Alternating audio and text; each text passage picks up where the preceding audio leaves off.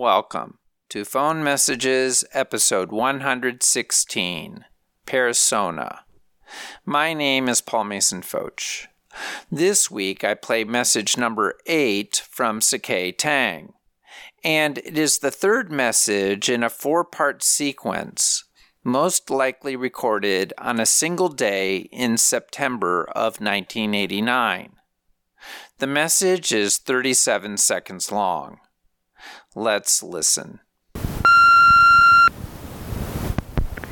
I just got home from an, an Ingmar Bergman film, Persona, after buying a pair of black suede clogs for my mom, after talking to Mr. Pika in Italy, after bumping into Susanna, after looking for the other vegetarian restaurant on 7th Avenue and missing it, after B. Dalton so that Dad can speak to our child alone, after trying to call Mr. Pika with Terry, after waiting for Dad, after receiving brownies from Paul, after coffee with Tina, after I woke up with Tina.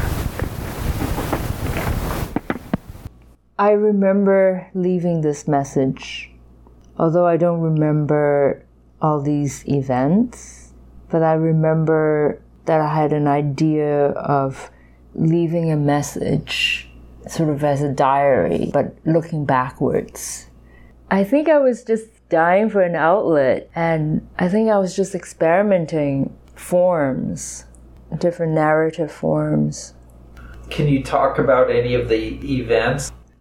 Well, I didn't catch all of it, but I think I went to see Persona, probably either at the anthology or at Film Forum. I remember wanting to go see it because it was so talked about, but I also remember not being able to digest all of it. I mean, to this day, I only have like a few images from that film.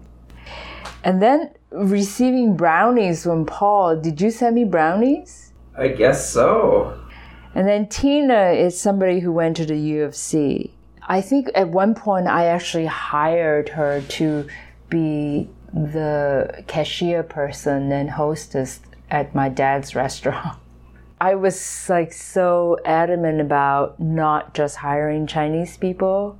And I actually have hired another like a Swedish guy who also worked there. And I think I, what I did is like I created a system so that they would know how to write some simple Chinese words because we didn't have a electronic ordering system. Nowadays, when you go to a restaurant, when you place an order, people would just type in something in the computer screen and then the order will be sent to the kitchen. But back in those days, I think we looked into it, my dad and I looked into it, and it would cost like $10,000, you know, that system. So we kind of was sticking to the old ways, which is that you write on a piece of small note paper the order and you kind of give it to the kitchen. It's, I think I, what I did is I made a chart of like what they have to write and they just kind of imitate those writings. And then there's the other women you mentioned. Susanna. I think that Susanna is a customer. I would bump into the restaurant's customers all the time in New York City, you know.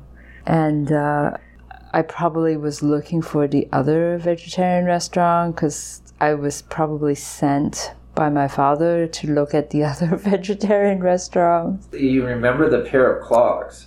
Yeah, it was a clog pair of shoes that my mom bought me. I had them when I was staying in Terry's apartment. Who's Terry? Terry is the guy that subletted the uh, the the apartment from, and uh, I remember that pair of clogs. It was very comfortable pair of shoes. My mom is very, you know, whenever I go out with her, she likes to buy herself some stuff, and then she would like to buy me some stuff too. I don't know if it's like she wants to feel less guilty about buying stuff for herself. So who's Mr. Peak? Well, my dad's landlord was this Italian guy on West 4th Street. It might be because I had to speak to him for my dad. But why would you have Terry help you? Maybe it's Terry's landlord. I think his landlord was also Italian. The apartment on 179 Prince Street. What else did you talk about? And then there were some things like that had to do with dad and B. Dalton. you know, maybe my dad had set up a meeting with somebody and we were meeting at B. Dalton, the bookstore. My dad didn't speak any English. So anything that he couldn't get in Chinatown, I basically have to serve as his translator. What kind of business things would he need that he couldn't get through Chinatown? Like a lot of stuff in the restaurant, like the detergent, Ecolab. So, what do you mean, Ecolab detergent? It, when if you have a, a restaurant, different vendors will come to you. Every day you will have to meet a new vendor, basically. They will come to you and sell you their service. And one of the people that come through the door was, the people called Ecolab. They sell dish detergents and they actually they even have hand soap. So in order to comply to the health department rule, your dishwashing machine's temperature has to be of a certain degree and you have to use a certain kind of detergent.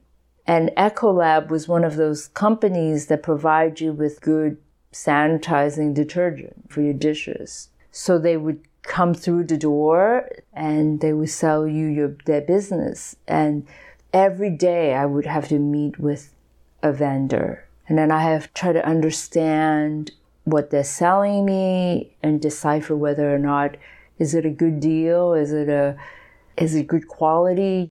And then I have to translate all that to my dad and make my recommendation basically.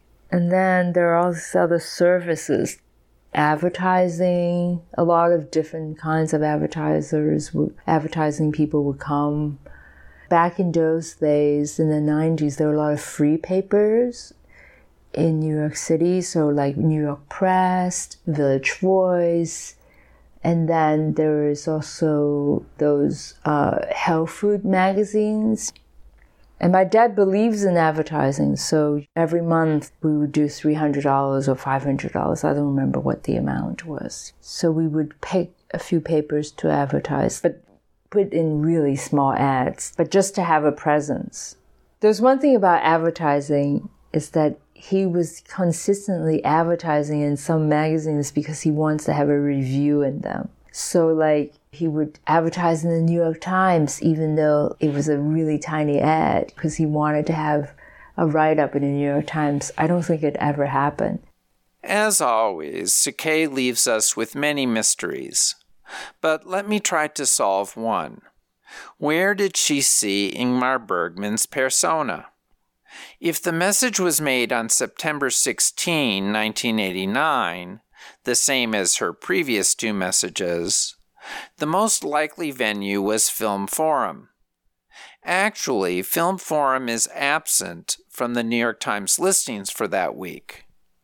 But since there is a listing for Anthology Film Archives, and Persona was not showing there or in any other theater that week, an absence in print suggests presence in person. If you think that's nonsense, please contact me through my website, pfotsch.com. That's P F O T S C H.com. Thanks again to Sakay for sharing her memories. And thank you for listening. Talk to you next week.